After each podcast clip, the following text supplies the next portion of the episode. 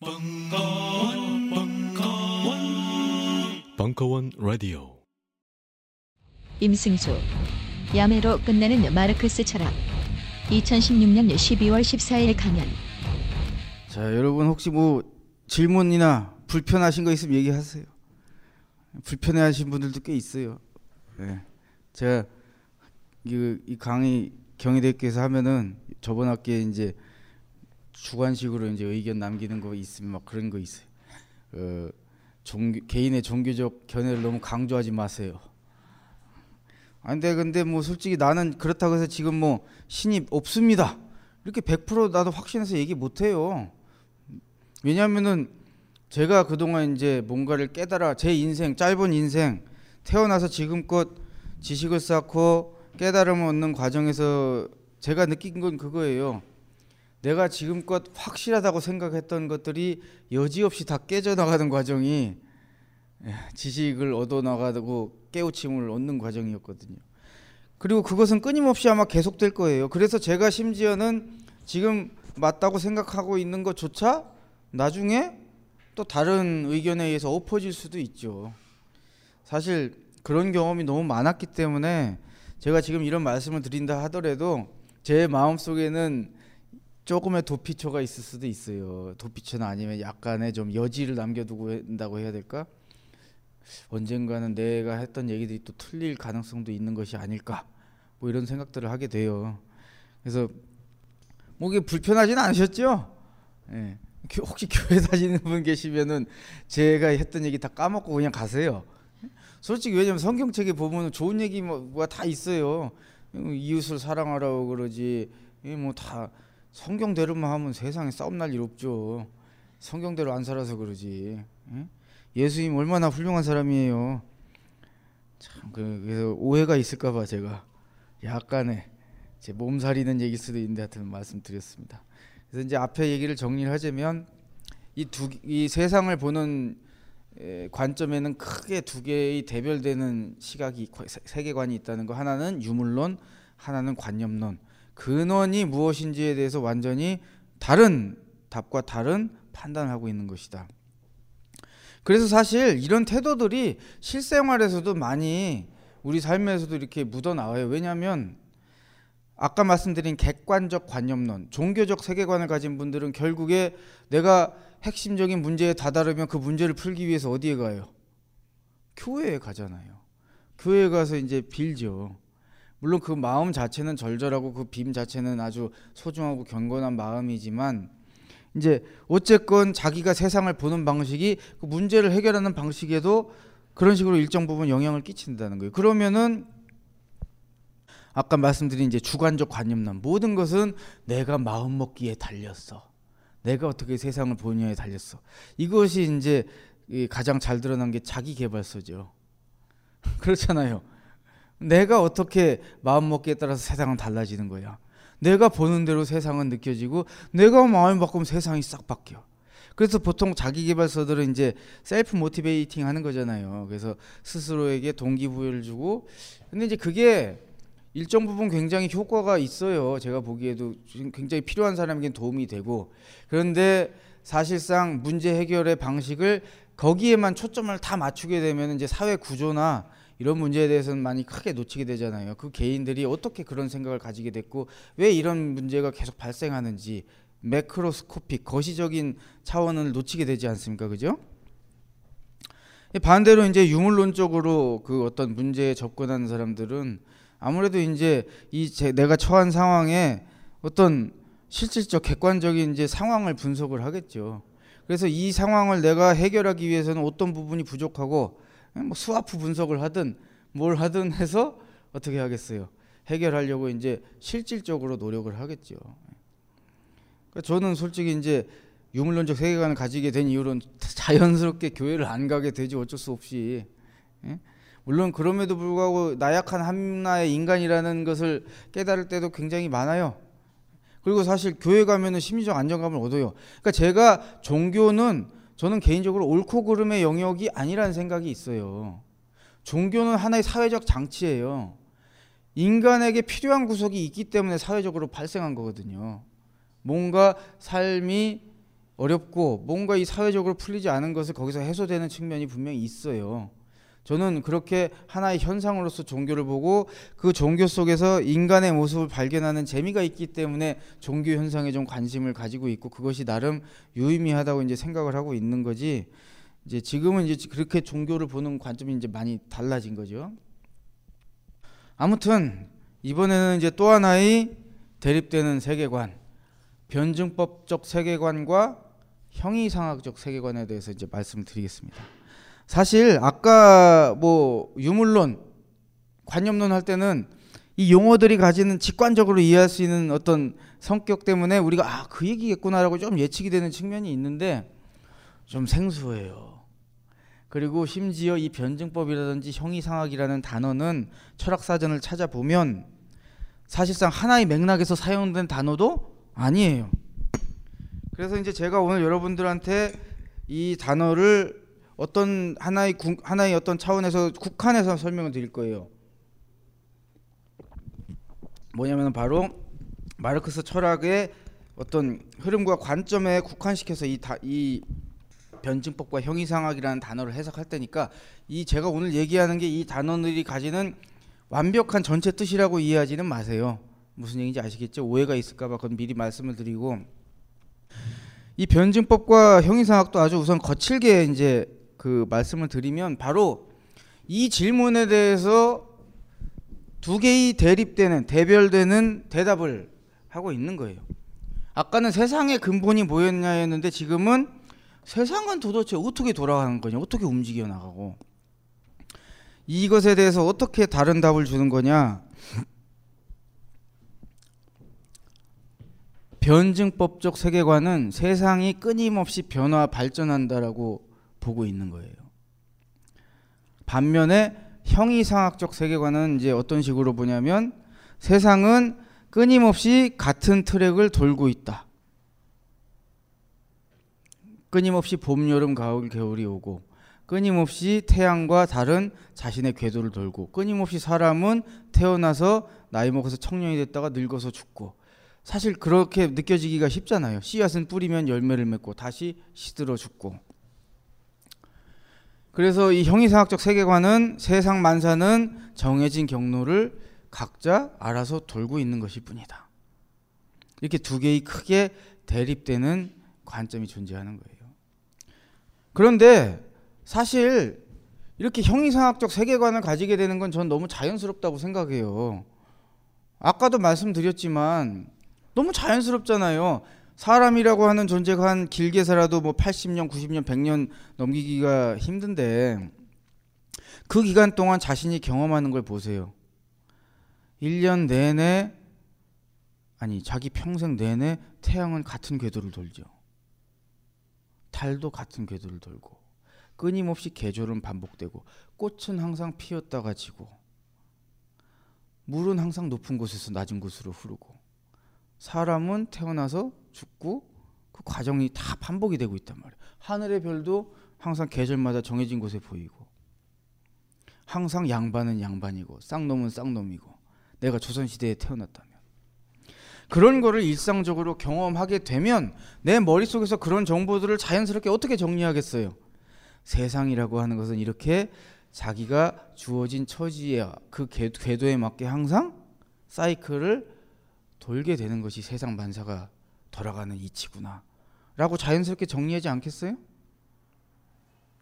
그래서 자연스럽게 이렇게 뭐라고 해야 될까? 형이상학적 세계관, 어떤 틀을 가지고 세상을 보고 그 틀에다가 끼워 맞히는 방식으로 이제 현상을 해석하게 되겠죠.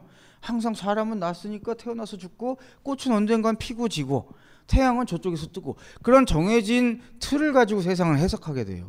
이게 형이상학적 해세관, 세계관인 거예요. 그런데 가만히 보세요.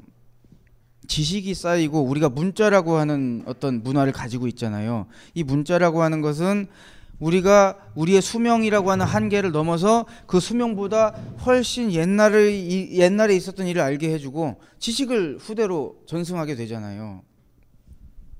그러면 우리가 역사책을 보면은 사마천 사기를 읽다 보면 그게 한 2000년 정도 전의 책이니까 이를 담은 우리와 비슷한 부분도 있지만 야, 저 때는 어떻게 사회가 이렇게 돌아갔냐. 종도 있고 뭐 막 갑자기 왕이 화가 났다고 사람을 막 마음대로 젓갈을 담그고 예? 젓갈 담갔어요. 예? 그리고 막 사람을 허리를 두 동강 내는 형벌을 내리고 지금하고 너무 다르죠. 그런 지식을 접하면서 이제 어떤 또 하나의 생각이 들기 시작하겠어요. 어? 의외로 사회라고 하는 것이 정해져 있는 게 아니라 사회라고 우리 인간이 사는 사회도 변하고 있는 거구나. 라고 조금씩 생각을 하게 되죠. 그러다가 이제 과학 지식이 쌓이기 시작하면서 우리가 너무나 당연했다고 생각한 우주조차도 변하고 발전한다는 것을 우리가 깨닫게 되죠. 무슨 뜻이냐? 아니 왜냐면은 그 오랜 시간 동안 기록을 보면은 해성이 80 몇 년 만에 오고 어? 항상 별의 관측 지점도 똑같고 그건 몇 천 년 동안 변하지 않았는데 어떻게 우주가 변한다고 우리가 생각하게 됐냐? 이유가 있어요.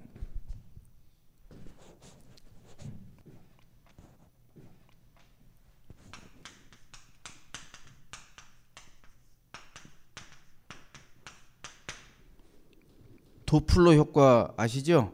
우리 학창 시절에 많이 배운 건데 우리가 일상적으로 경험할 수 있는 건 그거죠. 저기서 이제 사이렌을 울리면서 오는 자동차가 있어요. 멀리서 나한테 다가오고 있으면 사이렌 소리가 높게 들리죠. 삐뽀 삐뽀 삐뽀 삐뽀 삐뽀 삐뽀. 경험 있으시죠? 예?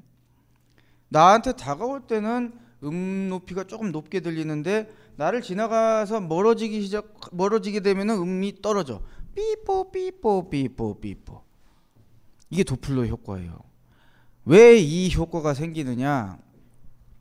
우리가 제가 말씀드렸죠. 감각 기관을 통해 들어온 정보를 해석하는 게 소리라고.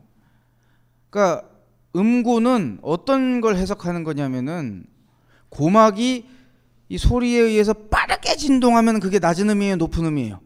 높은 음이고 고막이 좀 느리게 진동하면 그걸 우리는 전기 신호로 바꿔서 낮은 음으로 해석하는 거예요. 그건 우리가 해석하는 방식인데 자 보세요. 저쪽에서 차가 나한테 다가오고 있어. 다가온다는 것은 내가 여기 있고 여기서 얘가 있다가 여기서 쏜 소리가 있겠죠? 그 쏜 소리도 초속 340m로 나한테 다가올 것인데 그 다음에 다음 소리를 낼 땐 얘가 나한테 좀 다가와 있죠. 그러면은 그 다음 소리는 역시 초속 340m로 나한테 다가올 텐데 시간이 어때요? 다가오는 시간이 단축되죠. 왜냐하면 거리가 짧아졌잖아요. 이게 무슨 얘기냐면은 다가올수록 여기서 바로 발사된 소리가 나한테 다가오는 시간이 짧아지니까 좀 더 고막을 빠르게 두들기게 된다는 얘기예요. 좀 더 빠르게 두들기는 것은 음으로 치면은 높은 음. 그런데 이 자동차가 날 지나갔어. 그러면 여기에 있는데 여기에서 이제 소리를 쏴서 얘가 나한테 오는 시간이 있을 거 아니에요. 그 다음에 얘는 이만큼 가 있을 거 아니에요. 그 다음에 오는 시간, 시간은 더 걸리죠. 그러니까 똑같은 소리를 내고 있지만 나한테 멀어질 때는 그 소리들이 나한테 도달하는 시간이 좀 늦어지기 때문에 내 고막을 두들기는 그 빈도수가 같은 시간에 더 느려지겠죠. 동동동동동. 아까는 동동동동동이면 지나가면서 동동동동. 그러면 그것을 내 뇌는 어떤 방식으로 해석해요? 낮은 음으로 해석하는 거죠. 이게 도플러 효과예요. 그런데 이게 천체에서도 관측이 돼요. 여러분 빛도 주파수와 진동수를 가진 에너지라는 거 아시죠? 그러니까 자외선 파란색 계통은 빨간색 계통에 비해서 주파수가 높아요. 반대로 빨간색 계통은 주파수가 좀 낮고 진동이 좀 느리게 된다는 거예요. 상대적으로 물론 소리보다 훨씬 빠르지만 그런데 천체를 관측하는 학자들이 어떤 거를 깨달았냐면 지구가 이렇게 있고 다양한 뭐 은하나 이런 것들을 관측하면서 여기서 우리가 관측하는 빛의 스펙트럼을 분석해요. 그러면 우주 물질이 다 비슷해요. 뭐 수소, 뭐, 어, 뭐, 뭐, 원자들. 그래서 그런 물질들이 내는 이미 스펙트럼은 우리가 알고 있어요. 스펙트럼 이렇게 분석은. 그런데 희한한 게 뭐냐면 지구에서 다른 별들, 은하나 이런 거를 다 관측해 보면 관측해 보면 일률적으로 red shift 현상이 일어나는 거예요. 빨간색 쪽으로 스펙트럼이 좀 더 치우쳐져 있는 거예요. 이동이 돼 있다고. 빨간색은 아까 말씀드렸죠. 진동수 주파수가 높은 거에 낮은 거예요. 음으로 치면 낮은 음이란 말이야. 그러니까 무슨 얘기냐면 도플러 효과로 치면은 모든 별들이 자기들이 가진 고유한 그, 그 물질이 내는 것보다 실제 색깔들이 더 낮은 음 쪽으로 나고 있다는 거예요. 그렇단 얘기는 지구로부터 그 천체들이 가까워지고 있다, 멀어지고 있다? 멀어지고 있다는 얘기죠. 계속 멀어지고 있다는 얘기예요. 지금 이 순간도 레드 시프트 현상이 계속 측정되고 있습니다. 그렇단 얘기는 시간을 계속 거꾸로 돌려봐요. 그럼 우리가 가상적으로 그러면은 쟤들이 어떻게 되고 있을까요? 시간의 테이프를 거꾸로 돌리면 가까이 오겠죠. 점점 지금 멀어지고 있으니까 과거엔 가까웠을 거 아니에요. 계속 돌려봐요. 어디로 모여요? 어디로 모여? 한 점으로 모이죠. 이게 특이점이에요. 싱귤레러티. 물론 제가 이거 한 가지만 말씀드렸는데 여러 가지 다른 그 뭐 뭐 뭐, 뭐, 뭐 뒷받침하는 증거들이 있어요. 뭐 그걸 오늘 하는 얘기한 자리는 아니니까. 그러니까 이 레드 시프트 현상을 보면서 이제 우리가 어떤 걸 깨달은 거예요. 우리가 알고 있는 우주도 사실은 있는 그대로 변하지 않는 게 아니라 끊임없이 변화 발전 운동 생성하고 소멸하는 과정에 있다라는 거예요. 우주조차 인간도. 지, 생명체도 진화하죠. 진화론에 근거해서 우리가 보니까 생명이라는 종이 창조에서 어느 뿅 나타난 게 아니라 여러 가지 조건에서 유기물들이 이제 생기고 그 유기물들이 또 어떤 조건에서 이제 뭐 아미노산, 단백질 뭐 이렇게 형성이 되면서 거기서 세포가 나오고 뭐 이런 식으로 우리가 이제 분석을 하잖아요. 우리가 그런 식으로 이제 해석을 하고 있잖아요, 세상을. 심지어는 생명체들도 어떤 과정이 있는 거예요. 지금 딱 이렇게 생긴 대로 옛날부터 쭉 온 게 아니라 옛날에는 공룡도 있었고 인간도 언젠가 호모 사피엔스라든지 뭐 네안데르탈인 뭐 이런 식으로 해 가지고 나오게 됐고 생명체조차 진화의 과정이 있다라는 거예요. 자, 이렇게 인간이 이제 지식이 쌓이게 되면서 어떻게 된 거예요? 인간이 수명이라고 하는 어떤 그 짧은 time scale을 넘어서 굉장히 긴 호흡에서 진화의 스케일 아니면 우주 탄생의 스케일을 가지고 세상을 볼 수 있는 지식이 쌓이게 되면서 세상 만사는 고정 불변이다 끊임없이 변화 발전한다 변화 발전하는 과정 속에 있다는 걸 이제 깨닫게 된 거예요. 그러면 우리가 어떤 하나의 상황을 제대로 정확하게 분석하려면 그거를 고정된 틀 속에서 보면은 오류에 빠질 수 있다는 거예요. 왜냐하면 모든 것은 끊임없이 변화 발전하는 과정 속에 있고 그 과정 속에서 봐야지만 제대로 진리에 다다를 수 있다는 얘기니까. 그런데 이 변증법이라고 하는 용어는 단순히 제가 지금 말씀드린 것보다 더 좀 깊은 의미를 담고 있어요. 이 변증법의 대가가 해겔이죠. 예? 해겔이란 사람이 이 변증법을 굉장히 새로운 차원으로 끌어올린 사람인데 그게 무슨 얘기냐? 그 우선 변증법이라고 하는 단어에 대해서부터 우리가 이해할 필요가 있어요. 원래 이거 영어 변증법의 영어 단어는 이게 dialectics예요. dialectics. 쉽게 얘기하면 변, 말하는 법이에요. 말하는 법, 변증법, 말하는 법. 이게 뭔 소리냐 도대체? 그 옛날에 이 쓰였던 dialectics는 사실 그것에 이제 그, 그 영어 표현의 원래 그것은 이제 라틴어죠. 그 더 가면 이제 그리스 막 이렇게 되는데 옛날에 이 변증법이 의미하는 얘기는 말싸움하는 방법이에요. 당시 옛날에 그 소피스트라고 기억하시죠? 뭐 무슨 그리스에 소피스트들이 있었고 뭐 소크라테스가 있고 그 당시 사람들이 이제 이빨 이빨 많이 깠잖아요. 쉽게 얘기하면은 이빨 까는 게 이제 이빨 까면서 네가 만나 내가 만나 싸움질 하는 거 아니에요. 그, 그렇죠? 변증법이라고 하는 거 이빨 까면서 싸움질하는 방법이에요. 내가 저 사람한테 이빨로 이기려면은 저 사람의 말 속에 있는 뭘 찾아내야 될까? 모순을 찾아내야 돼요. 네가 아까는 말이야, 응? 이거는 모든 창을 뚫는 방패, 모든 창을 막는 방패라며.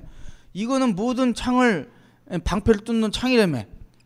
두 개를 함께 팔고 있으니까 네가 모순됐구만. 그러니까 우리가 말싸움 할 때 보통 다른 사람의 논리를 파괴할 때는 네 말 자체에 자가당착이 있고 모순이 있기 때문에 네 말, 너의 말은 틀린 것이다.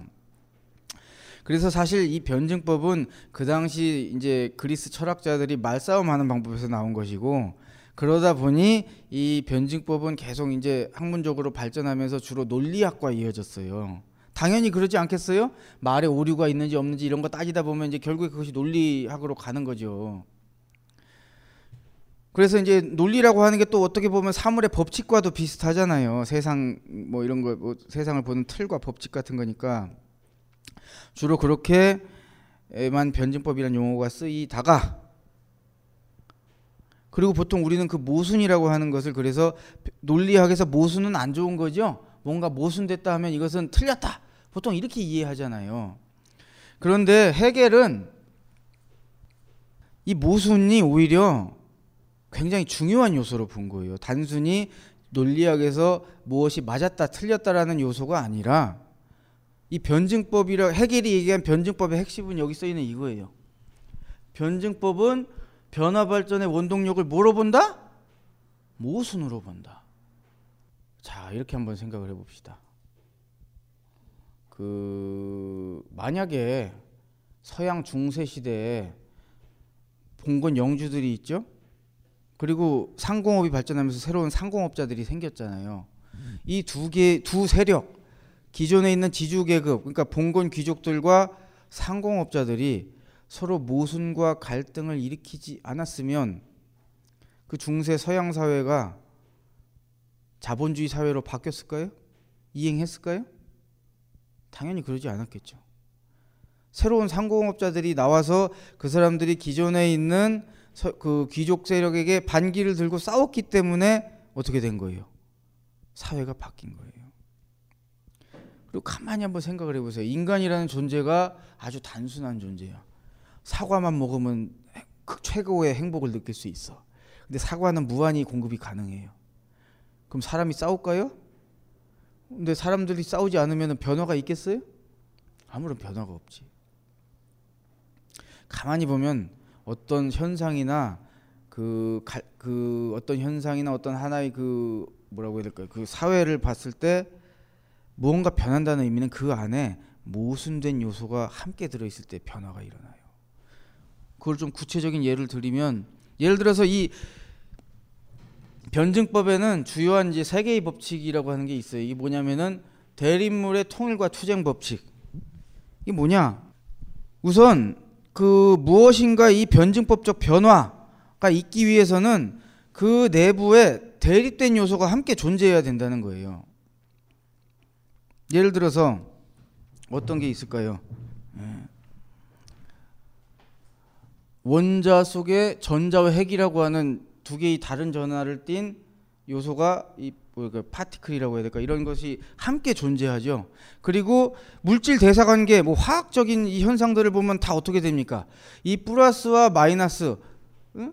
전자와 핵이라고 하는 것들이 상호 작용을 하면서 어떻게 돼요? 이 두 가지 대립된 요소가 뭔가 서로 작용을 하면서 화학적 변화들이 일어난단 말이에요. 생명체 역시 생명체가 변화하고 생장하는 과정을 보면요. 이화작용, 이화작용과 동화작용이라고 하는 이 두 개의 대립된 어떤 현상이 우리 몸에서 함께 이제 신진대사가 일어나는 거예요. 이화작용은 뭘까요? 외부에서 섭취한 음식물이 우리에게 동화돼서 뭔가 우리의 몸이 되는 게 이화 이화작용이죠. 아니 동화작용이죠. 그리고 이화작용은 뭘까요? 그 과정에서 생긴 노폐물을 배출하는 과정이 이화작용이란 말이에요. 그런데 이 두 개의 요소가 만약에 어린애들은 동화작용과 이화작용 중에 어느 쪽이 더 강한 거예요? 동화작용이 강한 거죠. 근데 나이를 먹고 늙게 되면 어느 쪽이 더 압도해요? 이화작용. 세포 분열도 잘 안 되고 나중에 가면. 예? 이두 가지의 대립된 요소가 함께 존재하기 때문에 이 어떤 거예요? 사람이라고 하는 존재가 어려서 크고 죽는 과정이 이루어지는 이루어지는 거예요. 만약에 이 두 개 중에 한 가지 요소만 우리가 가지고 있었다라고 하면 그 변화가 존재할까요? 존재할 수 없죠.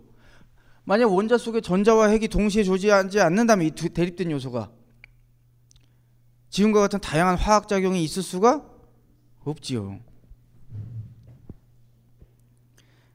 그리고 이제 아까 말씀드렸다시피 이 두 가지의 대립물이 동시에 존재하면서 통일돼 있으면서 투쟁한다는 얘기는 이 두 가지가 대립되어 있기 때문에 서로 모순과 갈등을 일으키면서 그 과정에서 현상이 변화하고 발전한다는 얘기예요.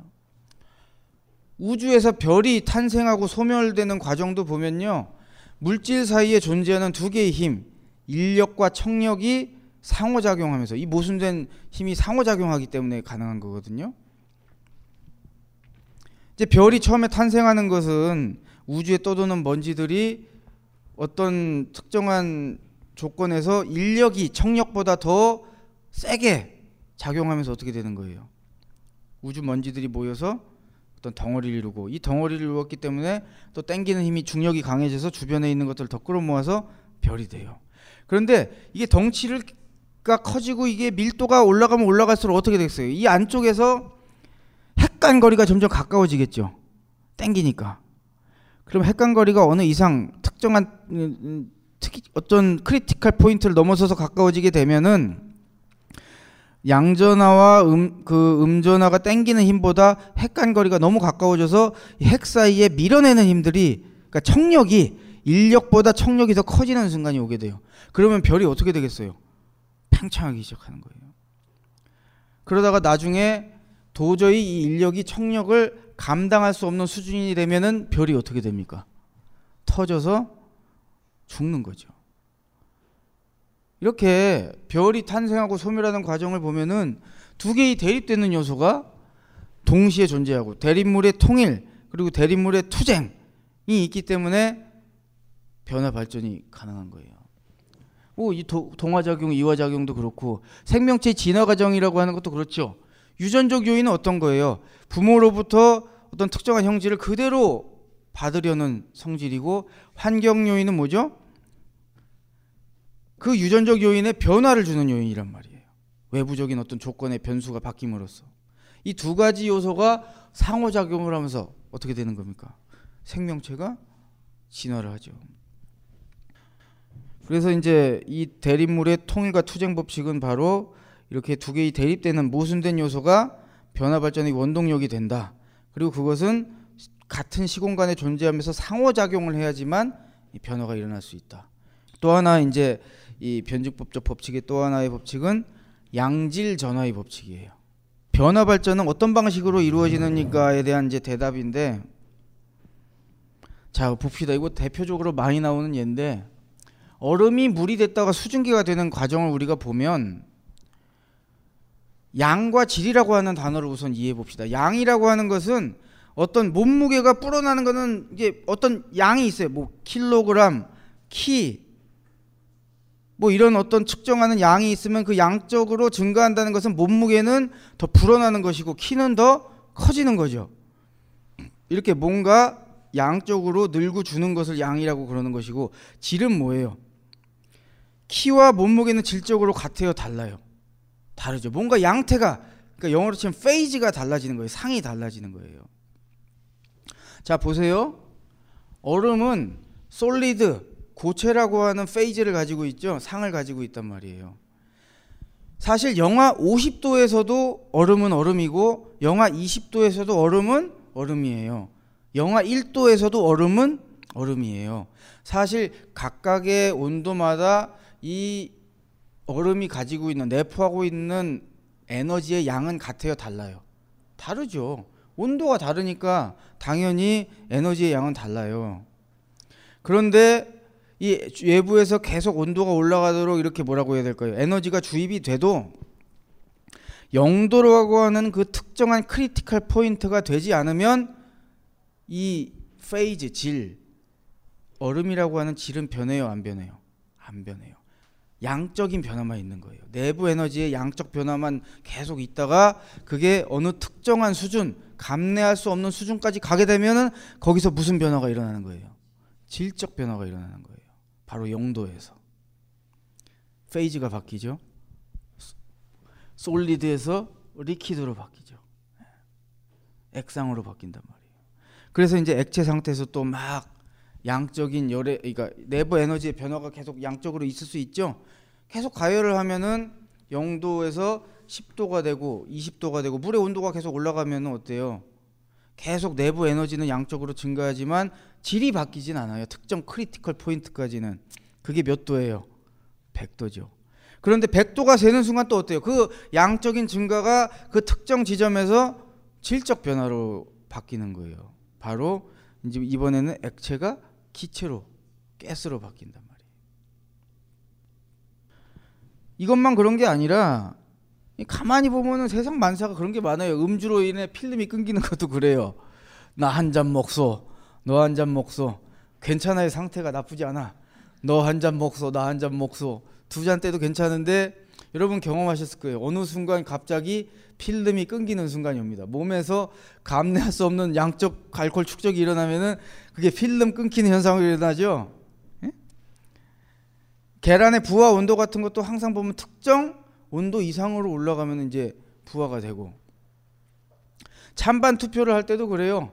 우리가 이제 만약에 이제 후보로 내가 이제 뭐 총학생회장 후보로 나갔다. 아니면 대통령 후보로 나갔다. 그래가지고 후보가 둘이면은 어떻게 되겠습니까? 내가 30%를 받든 40%를 받든 투표의 양은 증가해도 질이 바뀌진 않아요.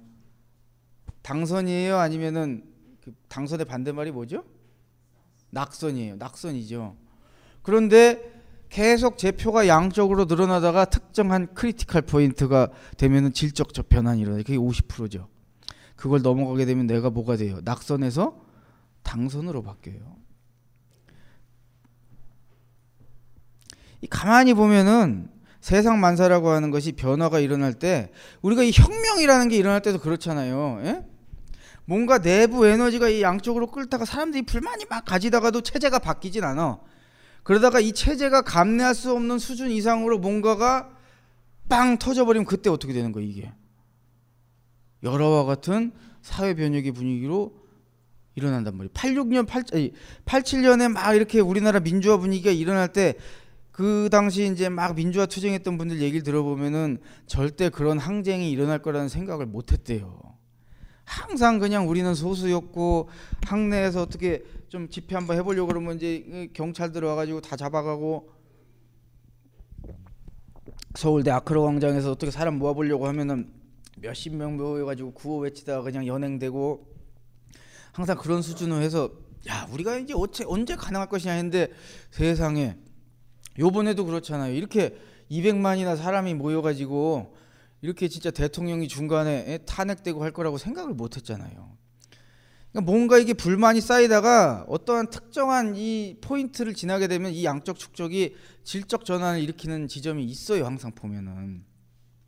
이렇게 변화라고 하는 것은 끊임없이 양적 변화만 있다든지 하는 방식이 아니라 어떤 양적 축적이 특정 포인트에서 질적 전환을 일으키는 방식으로 변화가 이루어진다는 거예요.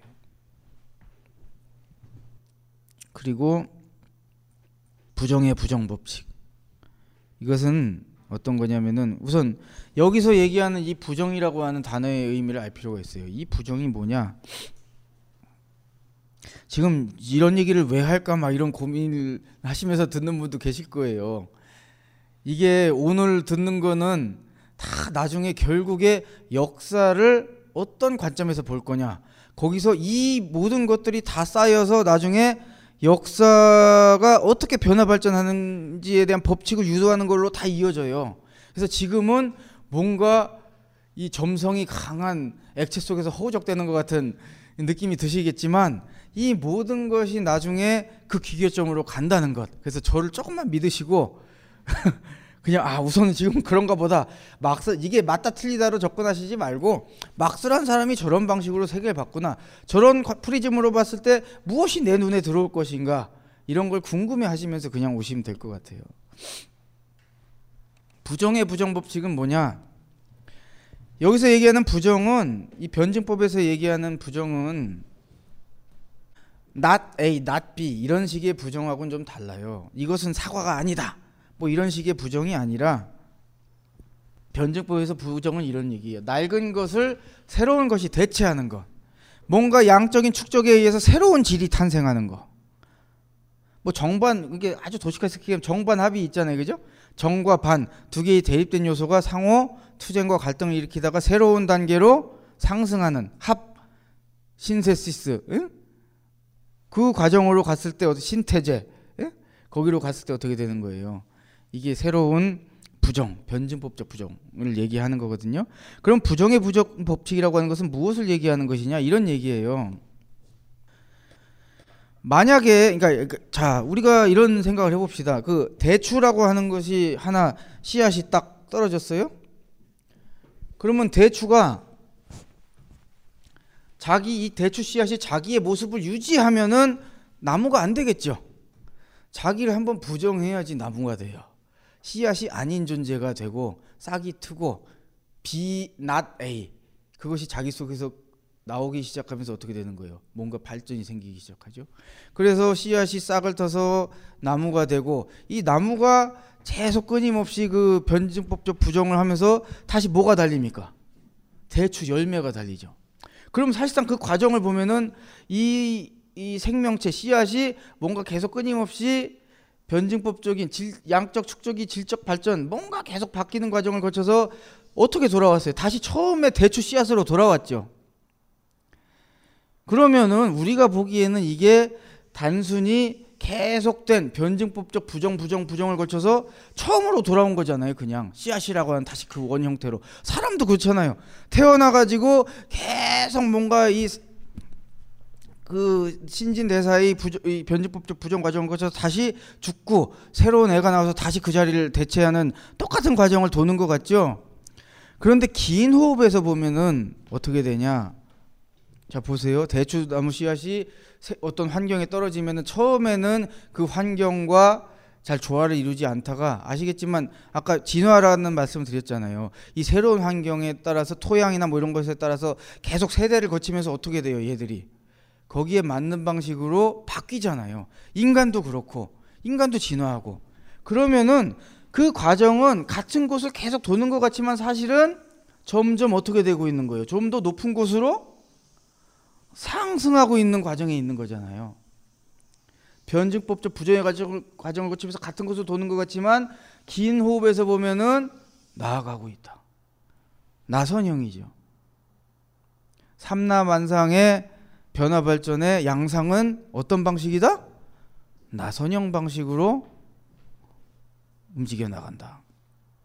그러니까 이거를 조금 도식화시켜서 얘기하면 이런 식으로도 이제 적용을 했어요.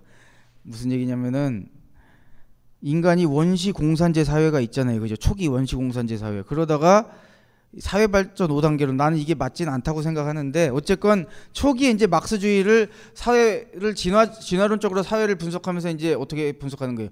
초기 사회 그러니까 원시 공산주의 사회에서 잉여 생산물이 나오기 시작하면서 그것이 노예제 사회로 나오고 그것이 조금 더 발전해서 계속 이제 내부 변화 발전의 법 변증법적 부정을 거쳐서 다시 봉건제로 가고 자본주의 사회로 가고 다시 그걸 거쳐서 원래의 원시 원래의 공산주의 사회로 다시 가는데 그것은 원래의 그 자리가 아니라 어떻게 된 거예요? 좀 더 생산력이 높아지고 좀 더 복잡한 수준의 공산주의 사회 사회가 단순히 옛날로 회귀한 게 아니라 이런 식으로 좀 이게 끼워 맞추는 것 같죠? 그런데 어쨌건 중요한 것은 이렇게 하나의 어떤 세계관을 가지고 현상이나 사회를 봤다는 거예요, 이 사람들이. 어떤 해겔이 제시한 이런 변증법적인 법칙을 가지고 그 현상을 보고 분석했다는 거예요. 그래서 이 세 개의 법칙 여기 나오죠? 대립물의 통일과 투쟁 법칙, 양질 전화의 법칙, 부정의 부정 법칙은 바로 이 모순에 의한 변화 발전이라고 하는 이 뭐라고 해야 될까? 그 변증법의 어떤 이제 법칙을 이제 보여주고 있는 거죠. 그러면 이제 여러분 형이상학과 변증법의 차이를 이해하시겠죠? 형이상학은 세상이 항상 고정된 궤도만을 돌고 있고 변화의 여지는 사실 질적 변화의 여지는 없는 것이다. 변화가 있더라도 양적 변화만 있는 것이고 고정된 트랙을 도는 것이다. 그런데 변증법적 세계관은 그렇지 않고 세상은 끊임없이 변화 발전하고 있는데 그 변화 발전의 원동력은 무엇이다? 모순이다. 그리고 그 모순에 의한 변화 발전의 양상은 바로 이런 법칙성을 띈다 라고 본 거예요. 이제 이제 재, 이제 오늘 한 거를 딱 정리할 수 있는 이제 내용에 들어가요. 제가 오늘 이제 이걸 했죠. 유물론 대 관념론, 변증법 대 형이상학 이런 얘기를 했는데 이거 왜 화살표가 있냐? 이런 것들이 있어요. 변증법적 유물론이 있고 변증법적 관념론이 있어요. 형이상학적 유물론이 있고 형이상학적 관념론이 있어요. 이것에 대해서 설명을 드리는 거예요. 철학사를 가지고. 우선 해겔. 해겔이죠? 해겔이 바로 변증법적 관념론자였어요. 이게 무슨 뜻이냐? 아까 말씀드렸죠. 해겔이라고 한 사람이 변증법을 정초한 사람이라고. 단순히 형식 논리학이었던 변증법을 세상 삼라만상의 법칙으로까지 끌어올린 사람이 해겔이에요. 그래서 이 사람은 당연히 변증법적 세계관을 가지고 있겠죠. 자기가 만든 거, 자기가 정리한 건데 만들었다기보다 자기가 통찰해낸 이 세계관인데. 근데 이 사람이 변증법적 관념론이에요. 이건 도대체 무슨 얘기냐? 바로 이런 얘기입니다. 해겔은 이 변증법이라고 하는 것이 신의 논리라고 봤어요. 신이 자기 자신의 어떤 섭리를 세상에 보여나가는 방식. 무슨 얘기냐면은 바로 삼라만상의 모든 근원은 뭐라고 본 거예요? 신이라고 본 거죠. 그리고 변증법은 신의 논리. 자기는 그것을 발견했다고 생각한 거예요. 그래서 세상이 여기서 이렇게 변해가는 것은 신이 세상에 자신의 섭리와 자신의 모습을 드러내는 과정 속에 있다라고 본 거예요. 그래서 이렇게 정신이 끊임없이 발전한다고 본 거예요. 인류의 정신이 주관적 정신에서 객관적 정신으로 뭐 절대 정신으로 이런 식으로 이 정신적 존재가 끊임없이 발전해 나가고 그것이 물질을 넘어서는 원동력이라고 본 거예요. 그러니까 이건 뭐예요? 유물론이에요, 관념론이에요. 그러니까 쉽게 얘기하면은 해겔은 변증법적인 어떤 세상의 섭리는 자기가 정리를 해서 발견했지만 기존에 가지고 있던 기독교적 세계관은 기독교적 세계관과는 결별한 거예요. 그걸 그대로 받아 하는 거예요. 받아 하는 거죠. 그런데 루트피 포이어바라고 하는 사람이 이제 나중에 등장해서 이 해겔의 관념론을 까부셔요. 루트비 포이어바가 쓴 기독교의 본질. 저도 이 집, 집에 책을 가지고 있는데 그 내용 일부를 한번 읽어볼게요. 신이란 인간이 생각하고 느끼는 그것과 다르지 않다. 아까 내가 한 얘기죠. 인간이 갖는 가치 이상을 신은 갖고 있지 않다. 신에 대한 의식은 인간의 자의식이며 와 이게 다 해석되고 있어 지금 여러분. 에? 신은 신의 인식은 인간의 자기 인식이다. 그럴 수밖에 없죠. 왜? 인간이 신을 창조했으니까 자기 모습대로. 그대는 신으로부터 인간을 인식하며 그리고 다시 인간으로부터 신을 인식한다. 인간과 신은 동일하다. 인간에게 신인 것은 인간의 정신이며 우리 머릿속에서 만들어냈잖아요. 그죠? 영혼이며 인간의 정신, 영혼, 마음은 인간의 신이다. 신은 인간의 내면이 나타난 것이며 인간 자체가 표현된 것이다. 종교는 인간의 숨겨진 보물이 장엄하게 밝혀지는 것이며 인간의 가장 내적인 사상이 공헌되는 것이며 사랑의 비밀이 공공연하게 고백되는 것이다. 이게 무슨 선언이냐면 아이고 신이 없단 얘기예요. 당시 이제 서양의 어떤 사상사적 흐름 속에서 이런 얘기를 하는 것은 핵폭탄이에요, 핵폭탄. 당연히 그러지 않겠어요? 갈릴레오가 어? 어 지동서 하나 얘기했다가 죽을 뻔하는 세상인데. 근데 왜 이런 얘기까지 과감하게 하게 됐을까요? 과학이 발전하니까 이런 걸로 자기들이 그동안 신으로 신이라는 개념을 통해 설명하던 것들이 잘 설명되기 시작하면서 사람들이 신이라는 개념에 계속 회의를 가지게 돼. 우리가 이 개념이 필요하냐 세상을 이해하는데 그 전에는 필요했지만 그래서 프리드비리 엥겔스가 막스 친구죠 부자 친구. 에? 이 사람이 쓴 이제 책이 있어요. 저, 도 집에 있는데 이제 루트비 포이어바우와 독일 고전 철학의 정말 이 내용 일부를 제가 옮겨온 거예요.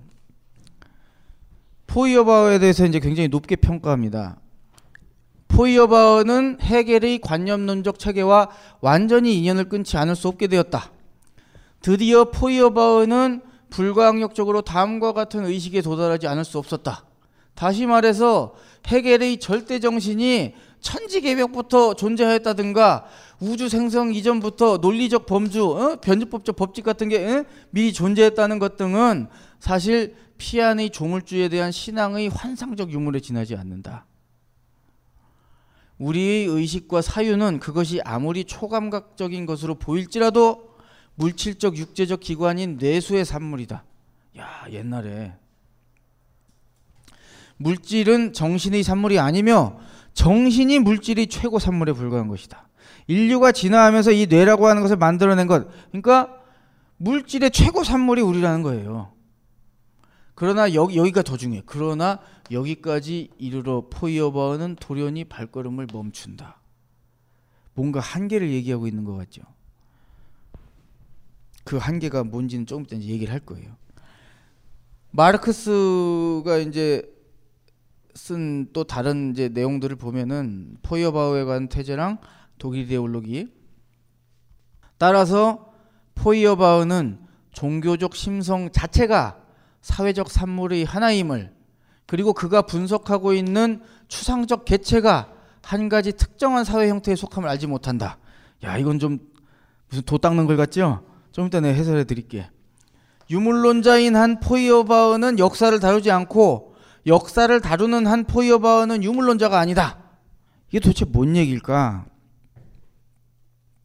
포이어바우가 바로 형이상학적 유물론자예요. 해겔은 변증법적 관념론자고. 이게 뭔 소리냐? 포이어바우가 유물론자인지는 제가 설명을 드렸죠 지금까지. 그런데 형이상학적 세계관을 가지고 있다는 거예요. 이게 뭔 소릴까? 자, 아까 포이어바우가 썼던 책의 제목이 뭐였죠? 기독교의 본질이었어요. 자, 본질이라는 단어에 우리가 착목을 해봅시다. 본질이라는 단어는 우리가 변하는 것에 붙여요, 변하지 않는 것에 붙여요. 변하지 않는 것에 붙이죠. 포이어바우의 철학적인 기획이 그거였어요.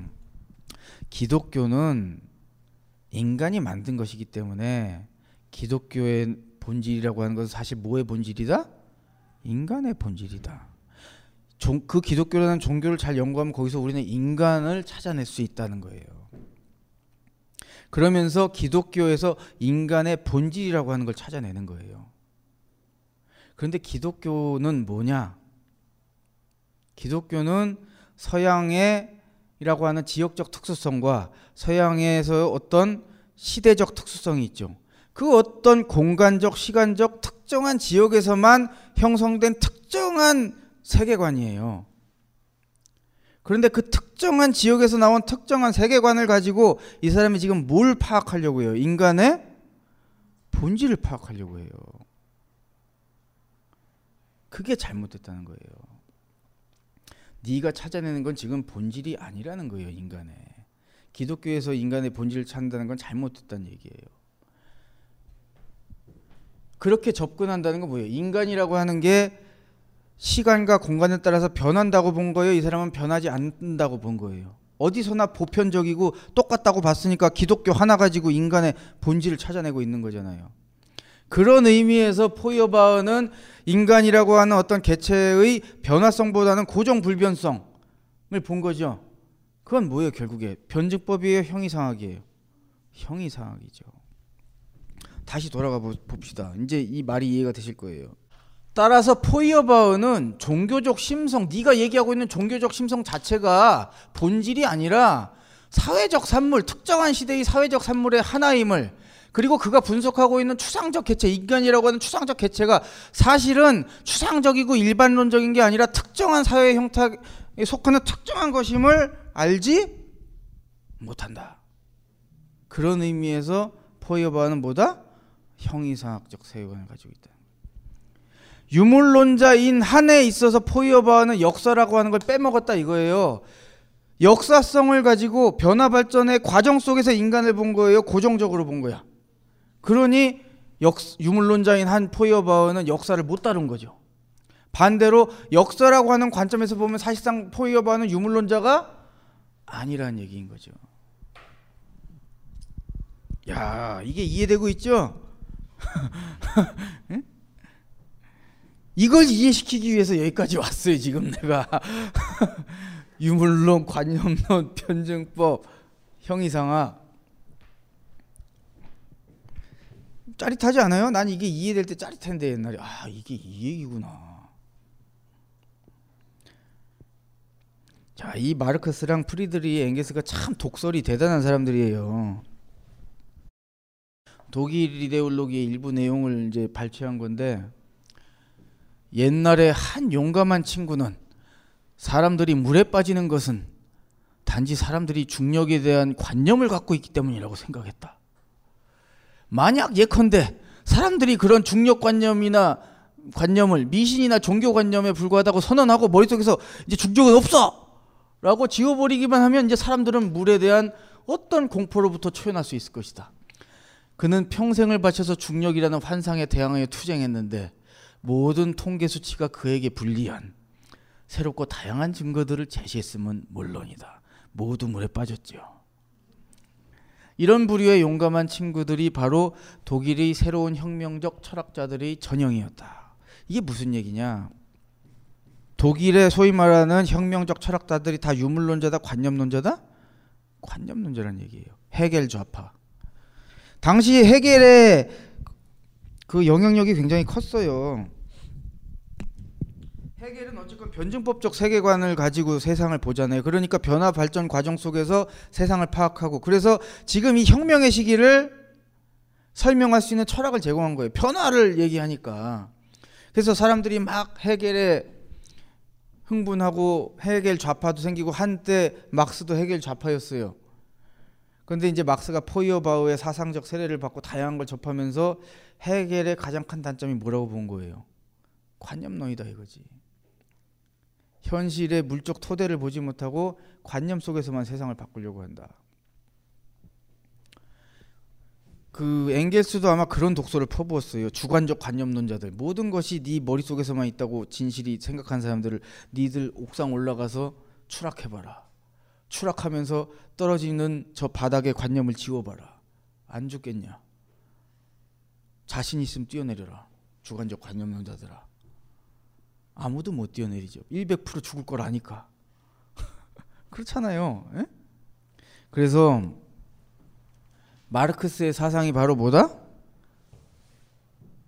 해결에게서 뭘 취합니까? 변증법을 취하는 거예요.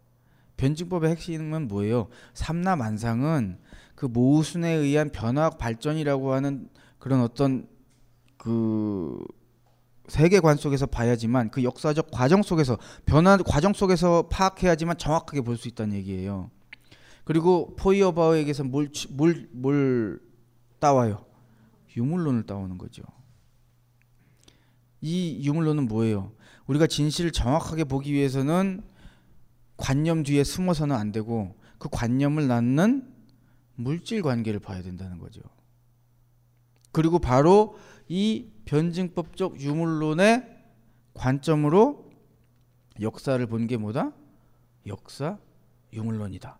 그리고 거기서 막스는 생산력과 생산 관계의 모순이라고 하는 어마어마한 역사 발전 법칙을 도출해내는 거예요. 그건 이제 다음 시간에 할 건데 그래도 여기까지 왔으니까 조금 궁금하실 테니까 그 단초만 좀 말씀을 드리면 그러니까 이런 이런 거예요. 역사를 어떻게 보는 거냐면 우리가 역사를 공부할 때 그렇게 많이 접근하잖아요.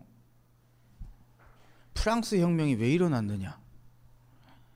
보통 그걸 그걸 얘기하죠. 계몽 사상. 계몽 사상이 퍼지면서 사람들이 평등 사상이 생기고 그것에 의해서 기존에 있는 어떤 신분제의 반기를 들면서 이것이 프랑스 혁명이 일어났다. 사실 틀린 설명이에요, 이게? 맞잖아요. 그런데 유물론자의 관점에서 보면 이건 부족한 답이야. 왜냐면 왜냐면 그 뭐예요 그 뭐라고 했네 무슨 사상이라고 했지 헷갈리네 계몽 사상 그래 아 그게 생 계몽 사상이라고 하는 건 물질이에요, 관념이에요. 관념이잖아요. 관념은 유물론적 시각에서 보면은 근원이에요, 결과물이에요. 결과물이죠. 그럼 왜 하필 왜 하필 그 시기에 왜냐하면 그 전에는 평등 사상 없었어요? 있었지. 사마천 사기 읽어봐요. 왕우장상에 씨가 따로 있냐? 2000년 전에 그 얘기 나와요. 누구 맹자가 예? 토지를 다 나눠 가져야 된다고 그러잖아요. 예? 정전제 해가지고 토지를 구등분해가지고 가운데 있는 건 세금으로 바치고 나머지는 농민들이 다 똑같이 생산 수단을 나눠야 된다. 예? 막말로 사회주의지 그게 뭐 예? 옛날에도 평등 사상 있었어요. 왜 없어? 그런데 왜 하필 왜 하필 프랑스라고 하는 곳에서 불 붙었냐 이거예요. 옛날에는 불 붙지 않고. 예? 그것을 설명할 수 있는 물질적 토대가 무엇이냐 이거예요. 그 사상을 낳은 이렇게 설명을 할 수가 있는 거죠. 그 신분제가 무엇을 옹호하고 있어요? 귀족들이 토지를 개인적으로 배타적으로 소유하면서 상속하는 거를 쉽게 얘기하면 이걸 옹호하는 이데올로기잖아요. 얘들은 귀족이니까 토지를 자기들이 가질 수 있는 거 아니에요. 그런데 상공업자들은 이 사람들이 부를 축적하는 방법을 생각해 보세요. 먹고 사는 거, 이 사람들이 먹고 사는 방법. 자기를 위해서 일해야 될 노동자가 필요해. 자유민. 그래야 고용을 할 거 아니야. 그런데 자유민이 필요한데 지금 자기가 돈을 잘 벌려면 자유민이 필요한 거예요. 지금 먹고 살려서 이윤을 많이 내려면 그런데 신분제 사회에서는 자유민이 별로 없죠. 다 농노나 이런 형태로 땅에 속박돼 있단 말이에요. 그럼 자기들이 돈을 많이 벌려면 어떻게 해야 돼요? 자유민이 많이 늘어야 되지. 그럼 신분제를 어떻게 해야 돼? 까부셔야지. 그리고 자기들이 상공업자들이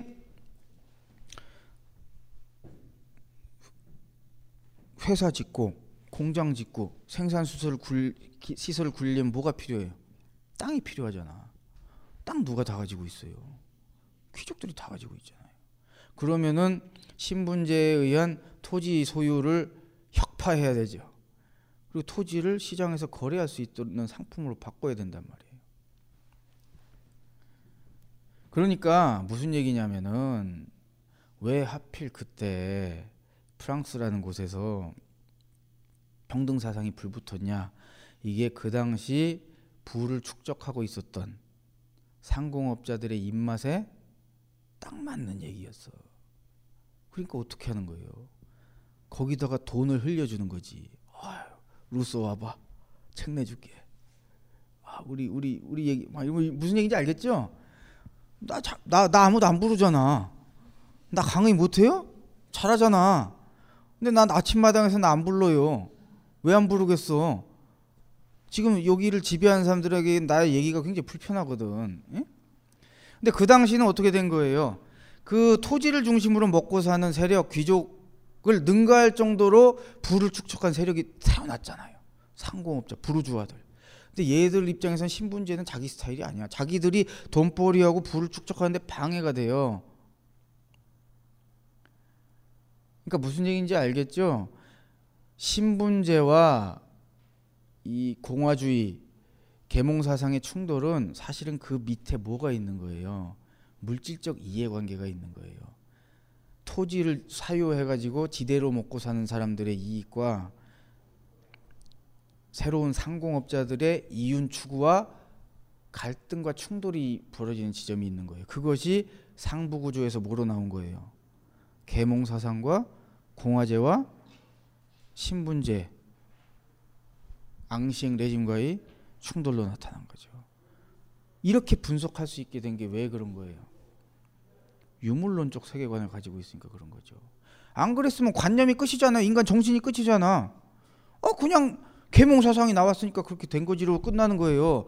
근데 옛날에는 평등 사상 없었어? 왜 불이 안 붙었냐 이거야. 거기다 돈을 흘려주는 사람이 없어서 그런 거예요. 그러니까 정확하게 사회를 이해하려면 어떻게 되는 거예요? 관념만 가지고 설명해야 될 게 아니라 그 배후에 있는 물질 관계를 봐야 된다는 거예요. 이 그리고 변증법은 뭘 봐야 된다는 거예요? 그 물질 관계 중에서도 그 모순과 충돌되는 지점을 봐야지만 그 모순과 충돌되는 지점에서 변화 발전의 가능성을 볼 수 있다는 거예요. 제가 아까 얘기했죠. 상공업 이윤과 지대 이윤이 충돌한 거예요. 그 모순과 갈등이 없었으면 프랑스 혁명이 생길 리가 없는 거죠. 그러면 이런 세계관이 없으면 프랑스 혁명을 과연 그렇게 분석해낼 수 있을까? 없지. 기독교적 역사관을 가진 사람들은 이제 신이 오나 보다. 이렇게 분석할 것이고 역사를 단순히 개인들의 위인들의 업적으로만 이해하는 사람들은 나폴레옹과 뭐 당통과 로베스피에르를 가지고 이 혁명을 성명, 성공, 설명하겠죠. 근데 그게 과연 과학적 설명이냐 이거예요. 그래서 다음 시간에 좀 더 자세히 얘기하겠지만 변증법적 유물론이라고 하는 것은 그러니까 우선 유물론적 세계관. 가장 심급으로 내려가면은 가장 기초가 되는 거는 관념이다 물질이다? 물질. 그래서 모든 것을 제대로 설명하기 위해서는 물질 관계를 설명해야 된다는 거예요. 그리고 변증법은 그 어떤 상황의 변화 과정을 정확하게 이해하기 위해서는 그 상황에서 벌어지고 있는 뭘 봐야 된다 모순 관계를 보아야 된다는 거예요 이해되시죠? 자 오늘은 여기까지 하겠습니다 다음 주 흥미나 흥미진진하겠죠? 근데 오늘 할 얘기를 오늘 다음 주 할 얘기를 좀 너무 많이 해버려서 아무튼 다음 주에 더 뵙겠습니다. 수고 많으셨어요. 예. 벙커원, 벙커원, 벙커원 특강.